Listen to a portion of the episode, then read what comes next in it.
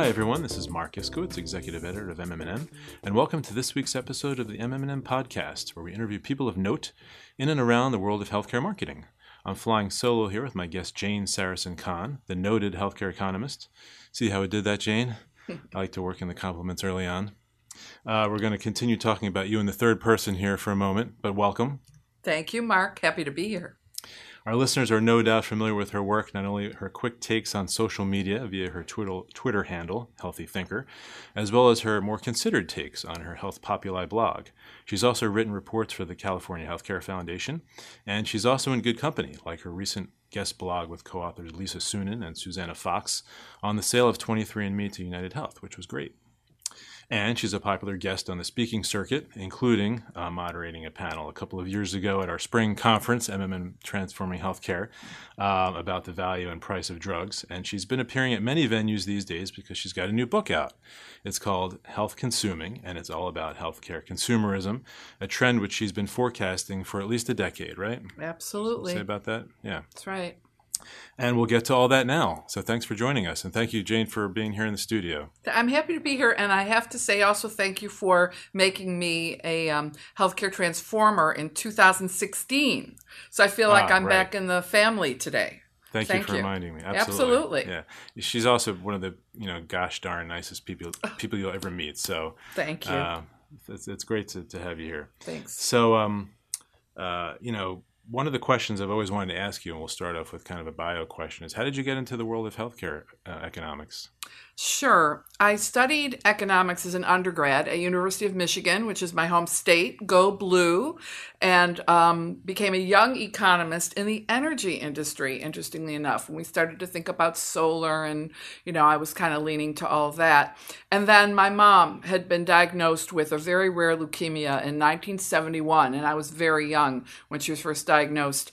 And she outlived her prognosis by many years. But um, when she passed away, I looked at the EOB as a very young economist still in college and wondered who the heck's paying all of these monies. Um, as it turned out, she worked for a school district and was well covered by a union. I'm from Michigan, don't forget, health, uh, health plan. And long, long story short, it made me think about who pays for health care. And I retooled back at University of Michigan in public health and economics. There was no single degree in health economics. We're looking at the um, early to mid 80s. Um, so Uwe Reinhardt was but a young economist then, um, and Martin Feldstein, and they were sort of the gurus that I studied under, whose books I read. Long story short, I became a healthcare consultant, moved to Philadelphia, and so all I've ever done since leaving graduate school at University of Michigan is not be an academic health economist, but a health economist deploying that mindset as an advisor, management mm-hmm. consultant in healthcare for you know almost 30 years. It was a mm-hmm. long time. So that's an important part of, as well, is that you've kind of deployed this skill set as a consultant. And you, That's right, not academic. And I think about that a lot. So I've worked across the whole ecosystem on purpose, not just with hospitals or pharma or med device um, or home care, long term care, but in fact across everywhere, because that's how an economist can look at uh, the bird's eye view. And that's really now um, on my own in the in the last 15 18 years um, that's the brand that I am, which is really ecosystem wide thinking about health care and health in general. Hmm. And an- another one of the ABCs, if you will, of, of uh, economics is forecasting. Mm-hmm. And this has got to be a tough time for anyone in, in the business of forecasting, right? Given all the uncertainty with the uh, how the healthcare policy front is shaping up. Yeah, absolutely. So after working 10 years in big accounting consulting firms here and in London with my banker husband who pulled me over to London for a few years, which was great, um, I returned then uh, ascending to a partnership in a firm and I decided not to pursue that. I wanted to be a mom at some point and live a different life than in those days a woman in a an accounting based consulting firm could live. Uh, that would involve nannies and being away a lot, and I wanted a different vision. So, long story short, I started Think Health, my firm, and um, one of my earliest clients was Institute for the Future. In California in Menlo Park, even though I was based in Philly. So I worked 10 years as an affiliate, and that's they were a major client for me and relationship and helped me launch my firm under Ian Morrison there at the time, who's still a great friend and mentor, and then Wendy Everett after Ian left. Um, and I made some of my best friends working there Matthew Holt, the founder of Health 2.0, Mary Kane, um, lots of people, Molly Coye, who's still uh, out there and, and doing great. Uh, but anyway, that's where I learned my forecasting chops mm-hmm. and mm-hmm. continue to uh, forecast in my own way, largely lately scenario planning because it is so murky. Right, right.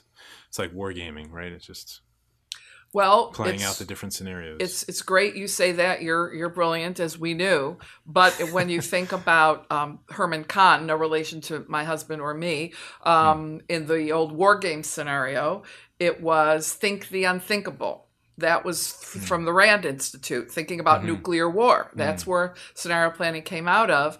And so we think about what we know we know. And this is what I tell all my clients, and a few might be listening who I've done this with over the years. What do we know we know? The certainties. What do we know we don't know? The uncertainties. And the third category are these things called wild cards, which can really mm. blow things out of the water. You can't just do a straight line forecast anymore. Mm-hmm. You have mm-hmm. to think about what do we know? What do we know we don't know? Um, and then those other niggly things that could mm-hmm. really blow you, you you apart. And right now, there are so many wild cards we have to think about ponder to help our clients, whether it's hospital groups, mm-hmm, uh, mm-hmm, pharma. Mm-hmm. Um, I do a lot of work in technology, as you know, both consumer tech and health IT. Um, and for all these different stakeholders, the uncertainties are huge. And then the wild cards you have to think about. Right. Like for a big food company, it's CBD now. Um, so we have a couple big food clients and looking at nutrition and health, food as medicine. Big part of my book has to do with food in the social determinants chapter, which we'll talk about. But um, CBD, there's no FDA regulation and they're wrestling. And in the meantime, Kroger is beginning to carry foods with CBD mm-hmm. with health claims, little c. Well, mm-hmm. you know, that is a big wild card right, right now for right. us looking FDA, at yeah. the food right. as medicine, consumers yeah. saying, I'm in pain, I want to avoid opioids, so let's try some CBD to make me happy. Sure, sure. Well, you know, that's just one of many wild cards that we're thinking about right now. Yeah. If there was one question that you get most often, could you put your finger on that? In terms of the future? What your clients are really worried about? Oh, um, the most common scenario right now is are we going to have single payer Medicare for all, no public option? Or are we going to have universal health care that will have a public option? And there are many flavors in between. Um, I believe we will have some uh, form of universal care. We might get to 90%. I don't know. It depends on the mechanism. But there's enough uh, universal in terms of popular support for health care beyond just covering pre-existing conditions and as mm-hmm. we were starting today i mused about how i'm not sure how you cover pre-existing conditions without something to hang that on mm-hmm. and that's one of the conundrums i'm facing now when we go and look at the de- presidential debates or uh, any other venue mm-hmm. you know what is the the skeleton that we're hanging things on what's the mm-hmm. noun mm-hmm. and it has to be some sort of either catastrophic plan or another sort of health plan mm-hmm. so that's the big question you know when we create certainties and uncertainties on four axes you know um, universal care versus not and then going across who pays public private. You create mm-hmm. the four the four cells in a scenario. And i know that's a little wonky for people listening. I'm i'm using my hands to draw a picture and you can't see it. But um that's the question now is mm-hmm. how are we what is health insurance going to look like in america right and, and everything is being contested including the individual mandate and so how do you pay for this is, is yet another and prescription so, drugs within that too mm-hmm.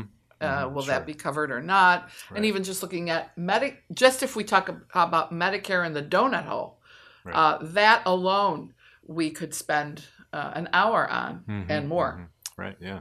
Well, let's get to the book because we don't want to forget to talk about that. Thanks, of course. Marc. Sure. Uh, and uh, one of the you know the first chapters that you encounter is uh, a chapter on the, the patient as, as payer, Mm-hmm. and I have to say that was one of the most deeply researched chapters Hmm. um, in the book. I was very impressed with the, the bibliography there.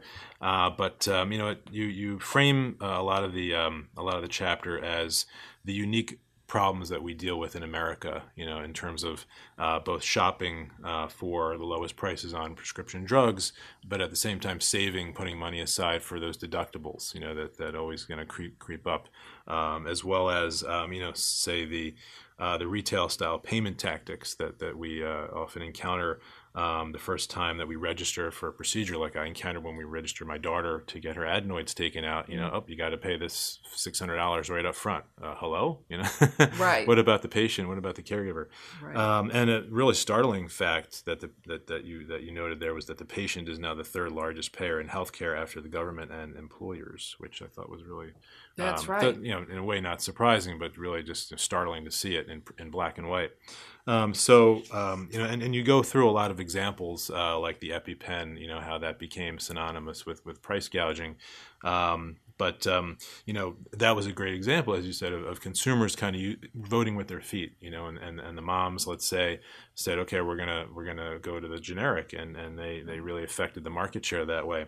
You know, when, when you look at uh, more direct out of pocket costs being taken up by the consumer, where's the next point that you see consumers flexing that muscle? Yeah, I think it's in the retail health space and people saying, uh, especially younger people, uh, like one of us in the room, uh, Not, saying, not I don't need a medical home anymore. I don't need a GP who I have a relationship with. More and more younger people, my daughter's 23, she's one of them, and she informs me a lot when I look at her. She's a young working person now with health insurance, but she'd much rather go on use the app that her employer provides for a Skype type visit in a HIPAA controlled, HIPAA, HIPAA compliant environment uh, with secure messaging, which is important, to consult, say, with for a dermatology problem than to go to a dermatologist and take time. So I think we're seeing with the advent of CVS, with just announced Care Pass for people hmm. like my kid who wants to have a pill, an Amazon pill pack like experience mm-hmm. to have prescription drugs delivered,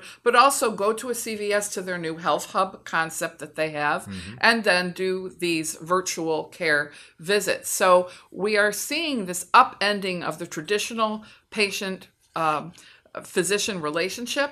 And the question is uh, is that genie going to be out of the bottle pretty quickly, or will we still be able to preserve that relationship? And then what does that mean for how you keep track of care? There has to be some sort of electronic health record that's quite malleable and cloud based.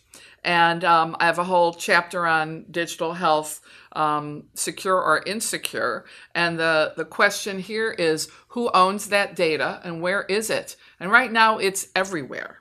So at the end of the day, and we're skipping sort of to a, a later part of the book, but it's very important that ultimately the individual, the payer person, the consumer owns her data and can control it in a secured way through a cloud, possibly secured by blockchain. We're not mm-hmm. there yet, mm-hmm. but we now have what are called FHIR standards, F H I R, which mm-hmm. take data that are in an electronic health record and data from our wearable technology and other places and can appify within a traditional EHR the data to make it more liquid and move around where it needs to go. So the vision that I have for this is not just my vision, it's people like Dr. Eric Topol and my friend Juhan Sonin up at MIT and the GoInvo Studios. We're all talking about how do we enable this future of a person owning his or her data. Mm-hmm. And mm-hmm. this is a world beyond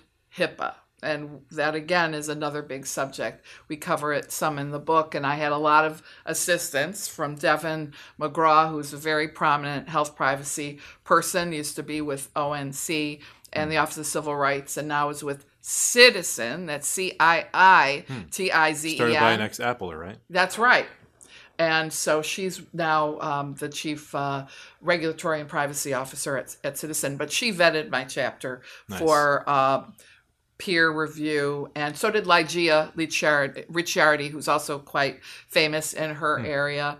Uh, as well, and she's with Carium now. She used to be at ONC as well. So I had lots of friends helping me out in, in the book. But um, to your point about what's going to upend this, you know what's what's the next thing it's a combination of things it's got to do with data being you know the new currency and mm-hmm. that's how we're going to drive outcomes it's going to be with retail health formats because we the consumer as payer are looking for that experience so if we don't get them in a traditional doctor's office or emergency room then we'll go to urgent care we'll go to a retail clinic we'll do a virtual visit which mm-hmm, are still mm-hmm. young and new. Only about one right. in 10 people mm-hmm. have done this yet. But I believe we're at this hockey stick pivot mm-hmm. point right mm-hmm. now, and lots of funding going on for that. What, what, what do you think is going to precipitate that hockey stick uh, and usage of tele, telehealth, telemedicine? Um, so I just wrote about this uh, two days ago in Health Populi on oh. on uh, Monday.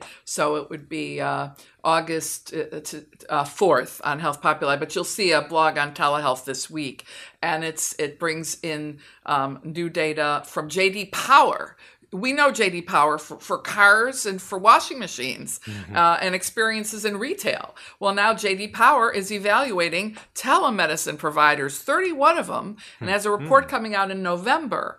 Well, I got early data um, to look at satisfaction so far with telehealth. So we know one in 10 Americans has used a telehealth visit. And when people use it, they're pretty satisfied and the mm-hmm. costs are pretty uh, low, lower. Mm-hmm. So if you add, if you bring quality mm-hmm. together with cost, that's really what's driving people for, to these new formats. Right, satisfaction. Um, and then employers who are sponsoring telehealth and most large employers now have it as a benefit that they that they pay for but employees aren't yet well informed about the availability and, and the access accessibility mm-hmm. of telehealth and that was one of the major messages mm-hmm. that came out of the JD Power study is that mm-hmm. once people use it they taste it they love the convenience the mm-hmm. access and sure. all of that and their perceived quality but so many people aren't aware of the benefit and the benefit of the benefit why right. it's why it can be good as a covered benefit as a covered mm-hmm. benefit mm. and so as soon as um, employers start to educate employees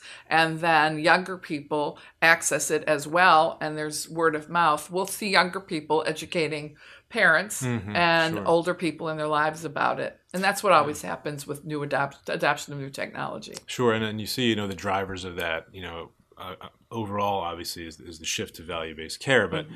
the, the is like you know Medicare Advantage uh, or Medicaid's rule that you have to the government has to pay for the, the lowest priced form of transportation, which was a real boon, of course, to the ride-sharing startups right. Uber and Lyft, and a whole host of, of new brokers um, uh, in, in, that area mm-hmm. um, that are kind of um, helping facilitate that, uh, like Hitch Health and and uh, and circulation and so on and so forth. Yeah, and just um, to to round that out, um, you're smart to bring up the reimbursement aspect. So, uh, coupled in my JD with my JD Power analysis is a look at the new ATA, American Telemedicine Association report on the state of the states. They used to call it. Now they, are calling it the two, 2019 report on the states. On Ann Mond Johnson, she, since she took over ATA, is really driving a lot of change there to broaden telemedicine into telehealth, digital mm. health in general, and just um, as Lisa Suennen and Susannah Fox uh, Ann Mond Johnson and I go way back too.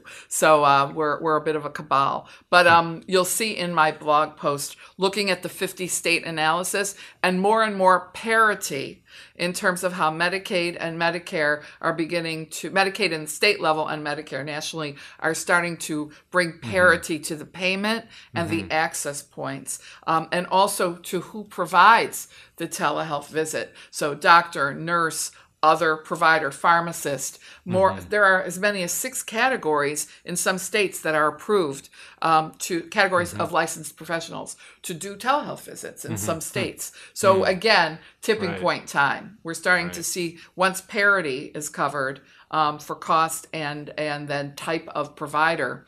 Um, it, this is really going to move Right. quite quickly in the next couple of years. Right. So the licensing was one thing I I'd heard they needed to, to work out. But um, Mm-hmm. um, you know, you, you also talk about crowdfunding for medical expenses, which was really another fascinating area. But um, Very American. yeah, We don't find that anywhere in the world. And I do a lot of work in Europe, Uh-huh. and this just is not a reality to, to them, and they don't understand. And a lot of doctors over there in Europe ask me about it. But no, crowdfunding, GoFundMe sites are Mm-hmm. now very common, and they're also very dangerous. There's a lot of scams Right.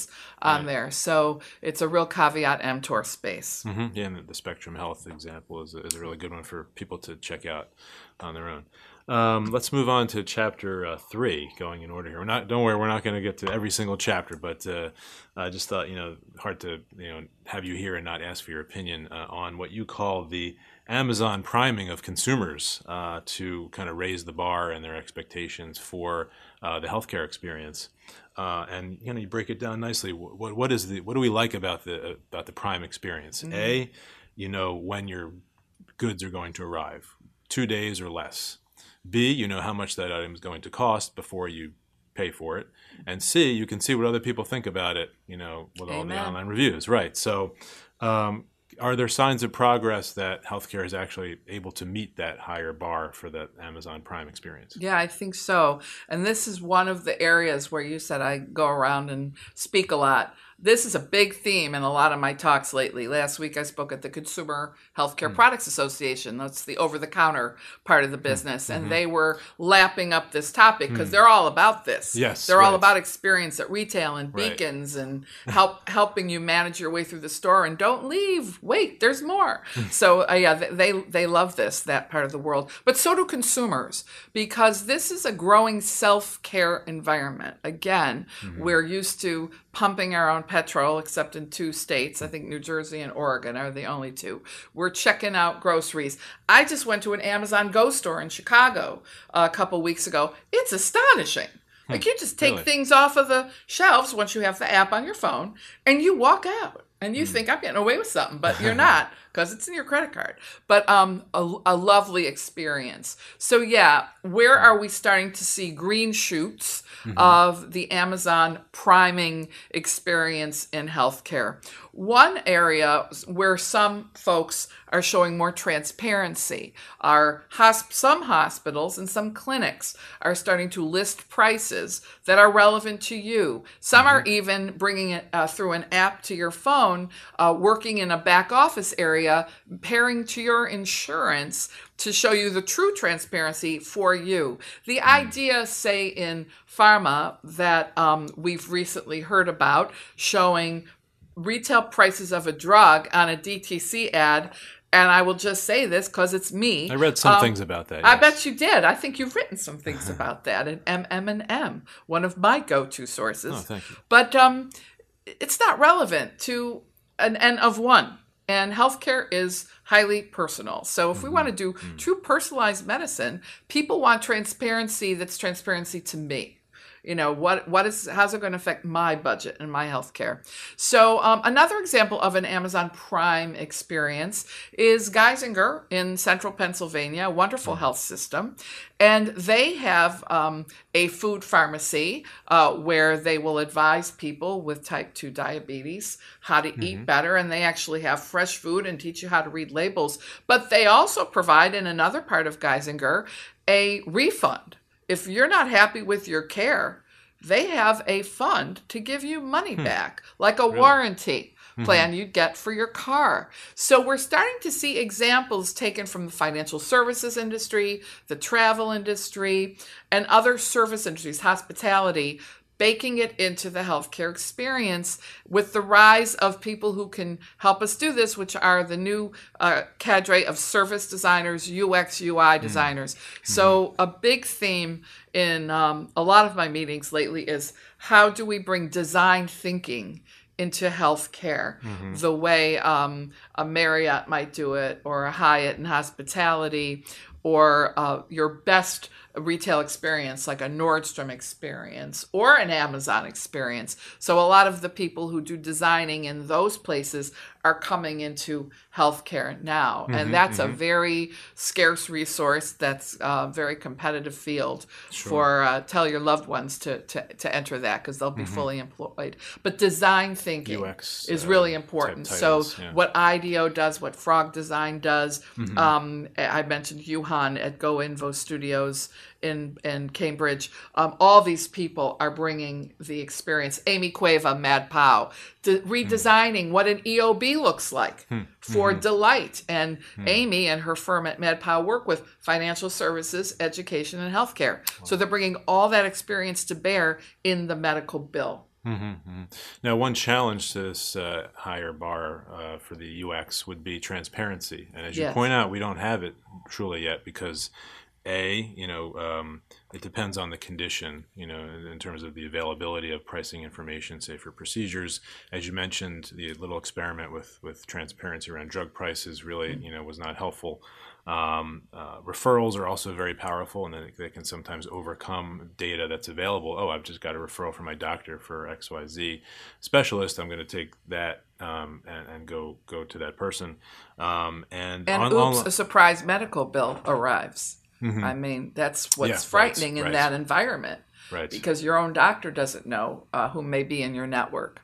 Right And and this is again network, very right, very right. American. And and doctor uh, online doctor reviews are also quite spotty. There was that one study you cited that showed that for twenty percent of doctors they didn't have any reviews. Mm-hmm. So it's hard to kind of shop for your for your doctor. Yes. Um, but um, these things, it's kind of like the early days of the internet. You know, you have this abiding, you know, faith that they're going to figure it out some way somehow.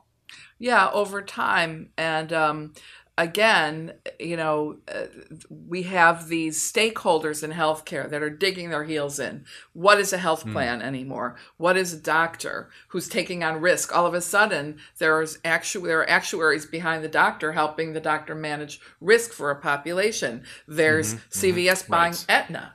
Is that a pharmacy anymore? No, that's a vertically integrated uh, health uh, provider um, who can take on risk because they've got hmm. Aetna hmm. baked in. Then mm-hmm. you have hmm. Cigna with Express Scripts. What is that combination? So we've mm-hmm. got all these collaboratives coming together Right. to help address this question that, that you're posing, which is what's going to move us forward in transparency and the consumer service.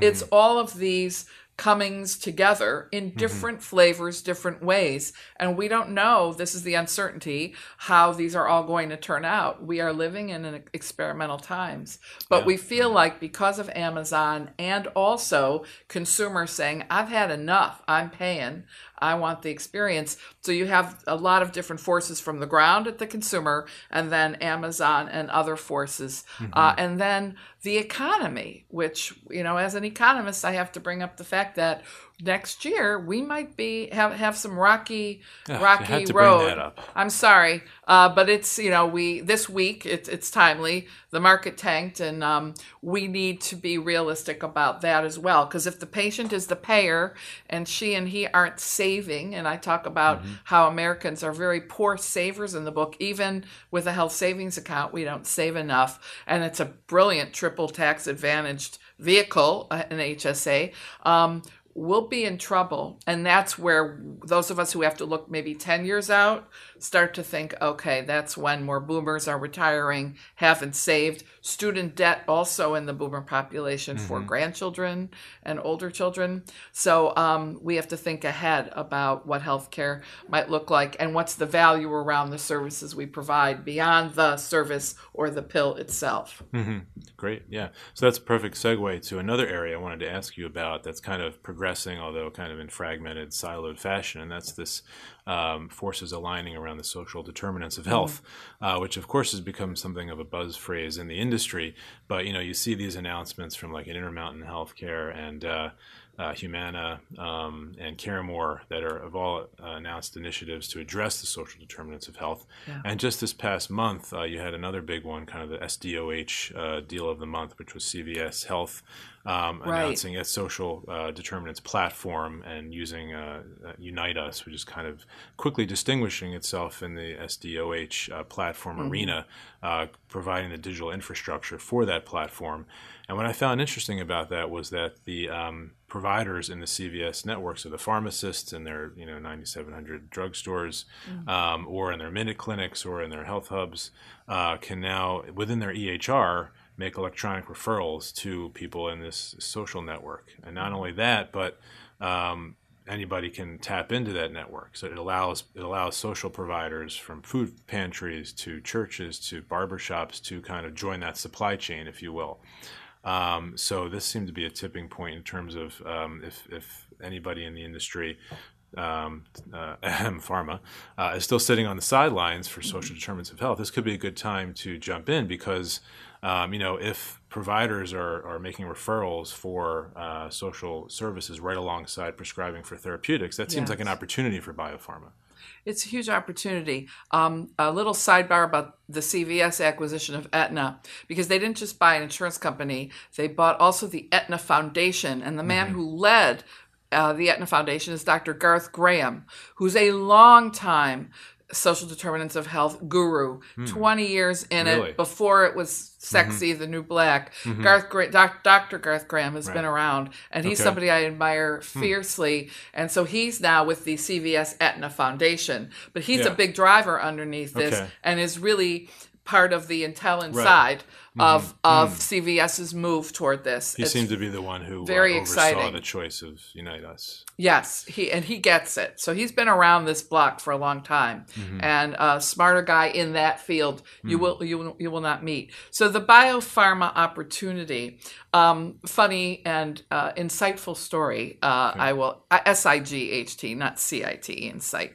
Um, I was with a very major uh, biotech life science company a couple years ago, advising in a sort of town hall setting their managed markets group. So, those of you who don't know managed markets, those are the people dealing with the big payers Medicare, Medicaid, VA, self insured employers. And this company was launching a very expensive six figure new drug. I won't say what it was for, or new therapy, uh, or don't want to give it away. But when I was um, meeting in this town hall setting and being asked a lot of questions, um, I asked part of this group who dealt with Medicaid um, approval on a state by state basis. Um, are any of you talking to the SNAP benefit or food stamp folks in the states that you're working with? Because if Mrs. Jones gets the drug approved at this six figure price by Medicaid, and Mrs. Jones doesn't have a refrigerator that works well and can't buy the food she needs to eat to be healthy. Your drug will not work as well in Mrs. Jones as the promise of it should. Mm-hmm. So Right. they never thought about this. Does Mrs. Jones have access to healthy food, transportation, electricity for her refrigerator, etc.? These are the opportunities. Mm-hmm. If you have a new, new thing coming out that's approved by the FDA, and man, you've made it onto the formulary, congratulations. But that's not enough because Mrs. Jones has to be able to thrive Mm-hmm, on that mm-hmm. product. Or guess what? Next year, you won't be on the formulary anymore. Mm-hmm, so the opportunity Right, is not just because you're a nice guy or gal, it's because you want the outcome to be the outcome that's promised, the promise of the Right. therapy. So, whatever Mrs. Jones needs, um, you can work in these ecosystems. And this is the opportunity for pharma to go beyond the value of the pill. We've all talked about this for well over 15 years. What's the value? These are things that are valuable to the patient. So I, I urge all of you to go back to JAMA, an article in October, I think it was 2015 or 2016, and I will give Marc the real citation so he can put this on the blog site. The article in JAMA was called Value Based Payment requires valuing what matters to patients. It's a mouthful. Meaning, if you're taking on risk, you better understand what the patient's life is like. Mm-hmm, what does mm-hmm. Mrs. Jones value? Because if you're doing an orthopedic surgery and it's the orthopod is happy to, to heal a bone within X centimeters, Mrs. Jones doesn't really care about that clinical outcome. She wants to get on the floor and play with her grandchildren. Hmm. That's or Mr. Jones wants to swing a golf club again.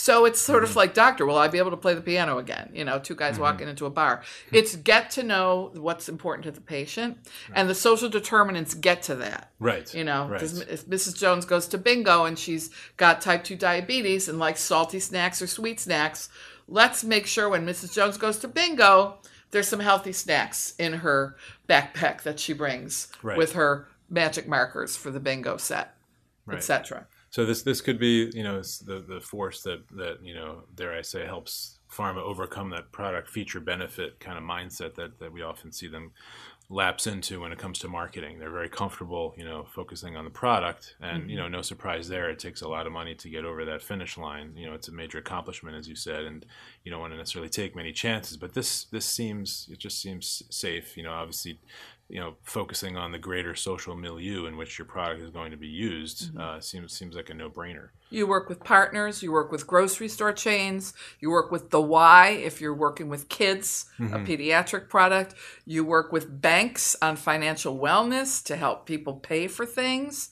I mean, there are all kinds of social determinants, mm-hmm. and you have to think about what's the condition you're working with, the demographic or the different personae, because uh, mm-hmm. there'll be a few different types of people uh, using your product, and then what's relevant to them. It's a new kind of market research to do. Right, and you know these there's a lot of determinants that uh, sort of cross um, therapeutic categories. Like diabetes has a, a number of determinants that impact that patient's outcome, and, and, and cancer has another uh, set of determinants. So there's there's uh, you know, it seems like there's a lot of opportunity for biopharma to get involved there. Uh, So yeah, so um, I you know we could go on and on, but uh, I want to respect your time, and uh, you know it's been really fascinating. So uh, time flies. It did. Thank you. Sure, of course. We're just going to finish up with some housekeeping items here. Um, basically, uh, I want to just let everybody know that we just launched on Monday um, our latest social initiative called Inspire the End, uh, which seeks to inspire our audience of healthcare communicators to submit creative design to elevate gun violence to a public health issue and bring about an end to this scourge. And you can read about that on MMM's social media channels and on our website. We just posted our editor in chief, Steve Madden, posted um, the, his piece on that today. Um, if you haven't already, also be sure to take our career and salary survey. It's uh, open for business, uh, and um, we're nearing our goal. So please be sure to fill that out and help us compile the most accurate picture of salaries uh, in, in the industry. And finally, be sure to purchase your tickets for the MM&M Awards coming up uh, in October uh, at Cipriani Wall Street, and you can find out information about that on our website as well. Well, that's going to do it for us. Um, you can read uh, Jane's uh, inform- Jane's content at uh, her Health Populi blog, and of course her Healthy Thinker handle. Uh, so, thank you again for coming in, Jane. Thank you both so much for your hospitality. Absolutely, anytime. Uh, happy to welcome you from Philly anytime. Um, and you could read my stuff, of course, at MMM Online. Uh, and so that's going to do it uh, for Marc Iskowitz and uh, Carrie Gavitt, our producer. Thanks so much for joining us. We'll see you next time on the MMM podcast.